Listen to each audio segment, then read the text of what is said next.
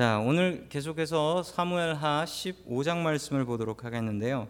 이 14장의 내용을 조금 살펴본다면 14장에 그 요압이 계략을 꾸며서 드고아 여인이라는 지혜로운 여인을 시켜서 그 여인이 이제 다윗한테 가서 뭐 자기 재판 받는 것처럼 이야기하면서 다윗이 판결을 내리니까 아니 왜 당신은 당신 아들 불러들이지 않고 나한테는 내 아들을 보호해 준다라고 합니까? 라고 이야기하면서 이 압살롬을 불러들이게 되죠. 자, 그래서 자기 형님 암론을 죽이고 도망갔던 이 압살롬이 집으로 돌아오게 됩니다. 자, 15장에서 드디어 이 돌아온 압살롬이 이를 갈고 있다가 이 압살롬이 반란을 일으키게 됩니다. 그 반란 일으키는 모습이 이제 15장에 나옵니다. 뭐 15장의 모습은 어디 영화로 만들어도 대단히 히트 쳤을 만한 아주 스펙터클한 장면들이 많이 나옵니다. 그래서 오늘 이야기는 이야기에 흐르는 대로 하나씩 하나씩 좀 살펴보았으면 좋겠습니다. 자, 사무엘하 15장 5절의 말씀을 같이 읽습니다. 시작. 또 누가 가까이 와서 엎드려 절을 하려고 하면 그는 손을 내밀어서 그를 일으켜 세우고 그의 뺨에 입을 맞추곤 하였다. 아멘. 자, 돌아온 압살롬이 어떻게 했냐면 이게 뭐 정치인들이 하는 것 같습니다. 정치인들이 어떻게 합니까? 평소에는 잘 아는 척도 안 하고 나타나지도 않다가 이제 선거 시즌이 되면 여기저기 돌아다니면서 사람들마다 악수하고 다니고 안아주고 뭐 이러고 다니지 않습니까? 그런데 그 모습이 이 3천년 전, 3천년 전 이 압살롬에게도 나타나고 있습니다. 압살롬이 표를 얻기 위해서 만나는 사람이 있으면은 절을 하려고 하면 아 절하지 말라고 손을 내밀어서 그를 일으켜 세우고 그의 뺨에 입을 맞추곤 하였다.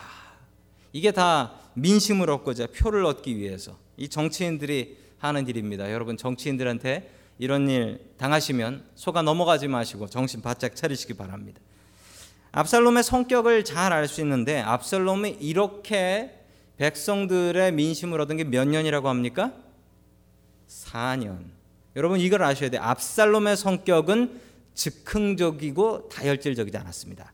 압살롬의 성격은 조금이라도 더 많이 생각하는 성격이었습니다. 그래서 뒤에 보면요. 압살롬이 아히도베라고 후세하고 두 가지 의견을 내는데 압살롬이 어떤 의견을 선택하냐면 좀 더 힘을 모아서 심사숙고하고 합시다. 이걸 택해요. 왜 그러냐면 압살롬의 성격은 조금 더 생각하고 고민하고 준비하는 스타일이에요. 그래서 압살롬은 이 반란을 일으켜도 얼마를 준비했다? 4년을 준비했다라는 사실을 알 수가 있습니다. 이 압살롬의 반란이 성공했던 이유도 그가 4년을 준비했기 때문에 뭐 준비한 만큼 효과가 나타날 수밖에 없는 겁니다. 그렇게 준비를 했기 때문에 이 구테타가 성공할 수밖에 없었던 거죠. 여러분 자기 아들이 자기 아들이 성문 앞에서 자기를 만나러 오는 사람들이 있으면 그렇게 넙죽절하고 아이고 지금 사정이 딱하게 됐지만 이거 뭐 우리나라에는 당신의 사정을 봐줄 만한 그런 사람이 없습니다. 이 얘기를 4년 동안 했는데 아버지인 다윗이 그 얘기를 몰랐을까요? 알았을까요? 알죠. 왜 몰라요? 여러분 아는데 다윗은 그냥 넘어갔습니다. 왜 넘어갔을까요? 그 이유는 이 다윗이 압살롬에 대해서 측은한 마음이 있었기 때문이다. 저는 불쌍한 놈이야. 내가 지 형을 지 형을 벌하지 않아서 살인자의 누명을 쓰고 살인하고 도망갔던 녀석이야.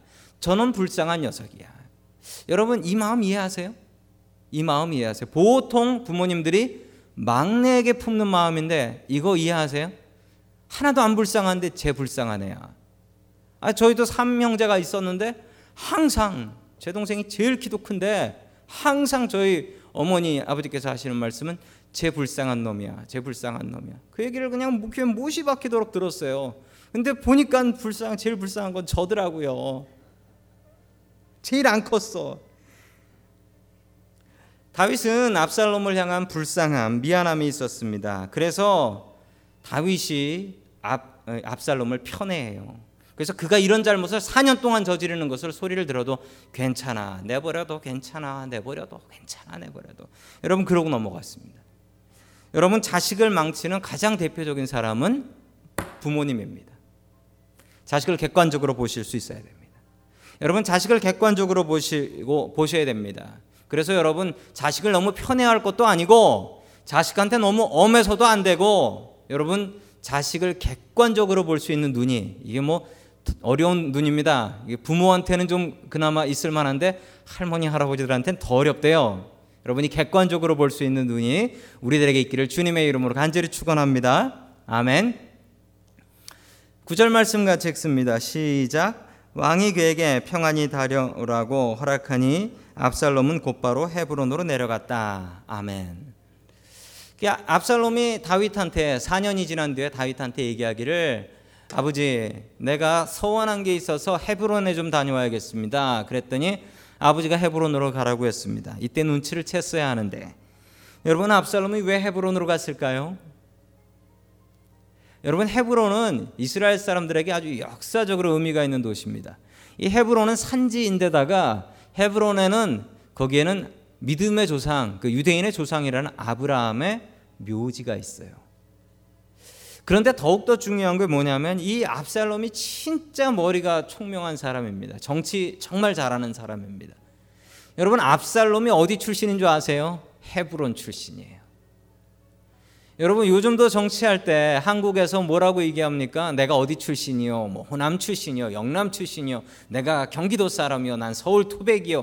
이런 얘기하면서 우리가 남이가 그러면서 나오지 않습니까? 여러분 그 모습이 이 3천 년 전에 이 압살롬이 헤브론으로 가서 혁명을 한 것은 내가 여기 출신이다. 내가 여기 출신이니까 내가 여기 출신이니까 나 좀 밀어다오. 우리가 남이가. 내가 남이가. 자, 그래서 이 압살롬은 헤브론으로 간 것입니다. 자, 계속해서 11절 말씀 같이 읽습니다. 시작.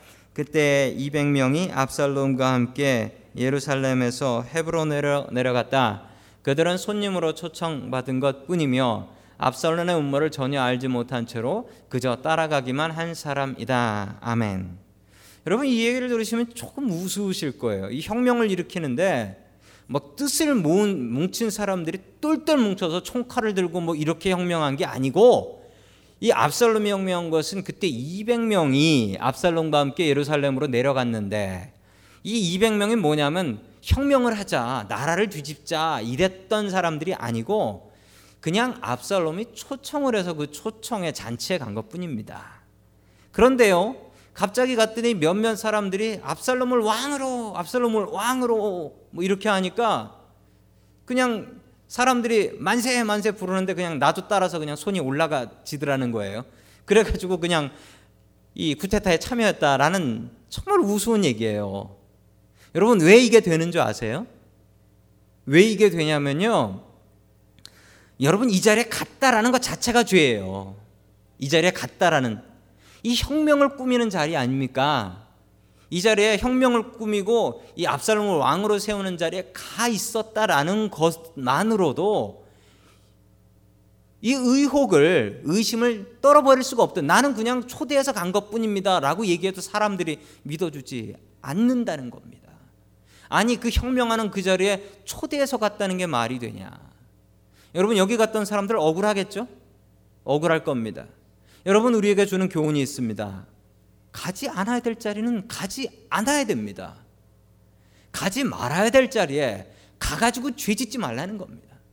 나는 그 자리에 가도 그 모임에 가도 절대 죄 안 지을 자신이 있다. 여러분 그럴까요? 아니면 이 200명 같이 압살롬 따라갔다가 혁명에 참여해 버렸네. 이렇게 돼 버리진 않을까요? 여러분 우리에게 분명히 주시는 교훈이 있습니다. 가지 말아야 될 자리가 있습니다. 여러분 그런 자리는 가지 마십시오. 죄의 자리다. 저 자리 가면 자신 없다. 그러면 안 가시는 게 맞습니다. 저 자리 가도 나는 죄 안 짓고 저 사람들 저 사람들 내가 교회로 교회로 데려올 수 있다. 이 자신 있으면 가시는 겁니다. 그런데 내가 가서 죄 지을 자리고 내가 가서 의심받을 자리면 여러분 그 자리는 안 가시는 게 맞습니다. 여러분 이 반란이 시작되자 걷잡을 수 없이 반란이 퍼져 나갑니다. 여기서 중요한 사실 하나를 아셔야 되는데 다윗의 초기에는 다윗의 권력이 대단했지만 여러분 다윗의 말기 때는 다윗의 권력이 별로 힘이 없었습니다. 그래서 그 뒤에 보면 세바라는 사람이 반란을 일으키는데 세바가 반란을 일으키니까 기다렸다는 듯이 온 이스라엘이 세바를 다 따라갔대요. 다윗을 버리고. 이것을 보면 다윗이 늙음하게 다윗의 말년에는 다윗의 힘이 많이 빠져나갔고 다윗의 건강도 좋지 않았고요. 게다가 여러분 이스라엘은 지파 공동체입니다. 여러분 지파는 혈통에다가 땅까지 같이 합니다. 똘똘 뭉쳐 있습니다. 이 지파는 어떻게 뗄래야 뗄 수도 없습니다. 뭐 지역 감정보다 더 대단한 게 이 지파 감정이었습니다. 그래서 다윗이 얼마나 나라를 하나로 만드는 것이 어려웠다라는 것을 여러분들이 아실 수 있겠습니다. 자, 계속해서 16절 말씀 같이 봅니다. 시작. 왕은 왕궁을 지킬 후궁 10명만을 남겨놓고 온 가족을 거느리고 예루살렘을 떠났다. 아멘. 네, 불쌍한 후궁들. 예, 후궁이 되면 이렇게 불이익을 보는군요. 역시 본처가 좋은가 봅니다. 다윗이 요단강을 건너는데 뭐 장례식에서도 요단강 건너가 만날이 그 찬양을 하지만 요단강을 건넌다는 것은 여러분 한국말로 다시 표현하자면 낙동강 건너간 겁니다. 이게 낙동강 전선이에요. 낙동강 건너간 거예요. 이미 포기한 거예요. 이스라엘을. 자, 그런데 후궁들을 후궁들 10명을 왕궁을 지키라고 냅뒀으면 여러분 이 후궁은 무슨 닌자의 특수부대입니까? 아니 후궁 10명으로 어떻게 왕궁을 이 특수군이 아니라 그래도 여자들이니까 아녀자들이니까 내버려두면 아녀자들을 어떻게 하진 못하겠거니 하고 후궁 10명을 남겨놨더니 여러분 아녀자라고 못하겠거니라니요. 이 압살롬이 자기 어머니잖아요 후궁들. 어머니인데 어머니 뻘 되는 이 후궁들을 백주 대낮에 텐트 치고 욕보입니다. 다윗이 반란을 수습한 뒤에 후궁들을 어떻게 했는지 아십니까?